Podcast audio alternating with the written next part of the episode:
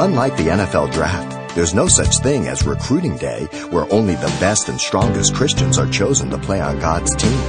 Actually, it can seem to be quite the opposite, as He selects the weak and needy and broken.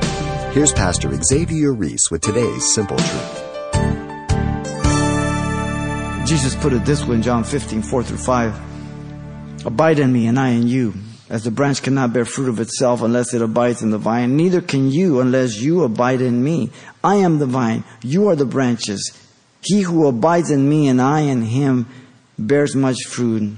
Here's the punchline. For without me, you can do nothing. Are you thoroughly convinced of that? There is a need to always understand and be totally convinced that we are altogether unworthy and unfit to be before God or to serve Him. I don't mean that you walk around with the worm complex, which is hypocrisy, like a Pharisee. I walk around in the confident boldness of what Jesus can do and what I know He says to do. But I do not trust myself or think that I am sufficient in myself, as Paul says, or comparing myself among ourselves, lest I be unwise. Isaiah 64:6 says, but we are all like an unclean thing, and all our righteousness are like filthy rags. That phrase means a menstrual garment. It's a vivid picture when we think that we are sufficient in ourselves. 1 Peter 5:6-7 says, therefore humble yourself under the mighty hand of God, that He may exalt you in due time, casting all your cares upon Him, for He cares for you. That's where we want to be. That our boldness, our confidence is in Him, with a broken, humble spirit that looks to Him and Him alone, committed in every way, in every area. To fight as much as I can, to resist, so that I am faithful to Him. And it's hard at times. Life is difficult. Emotions run. Things happen. I can logically conclude in my mind how right I am. But in heaven, He says, you're right off the chart and you're wrong.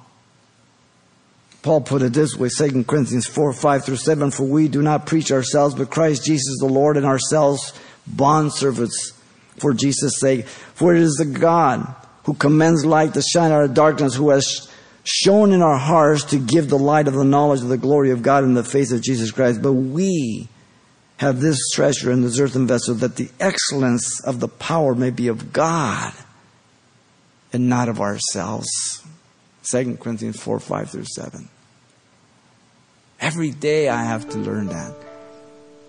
Every time I go in my office to pray and study. Every time I stand behind this pulpit.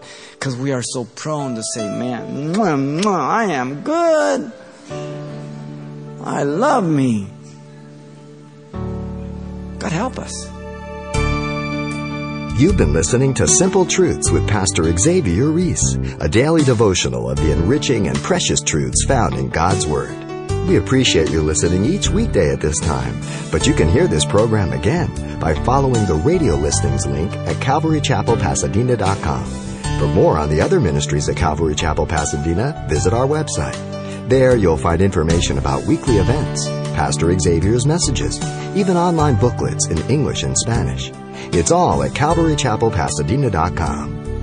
Simple Truths is a radio ministry of Calvary Chapel Pasadena.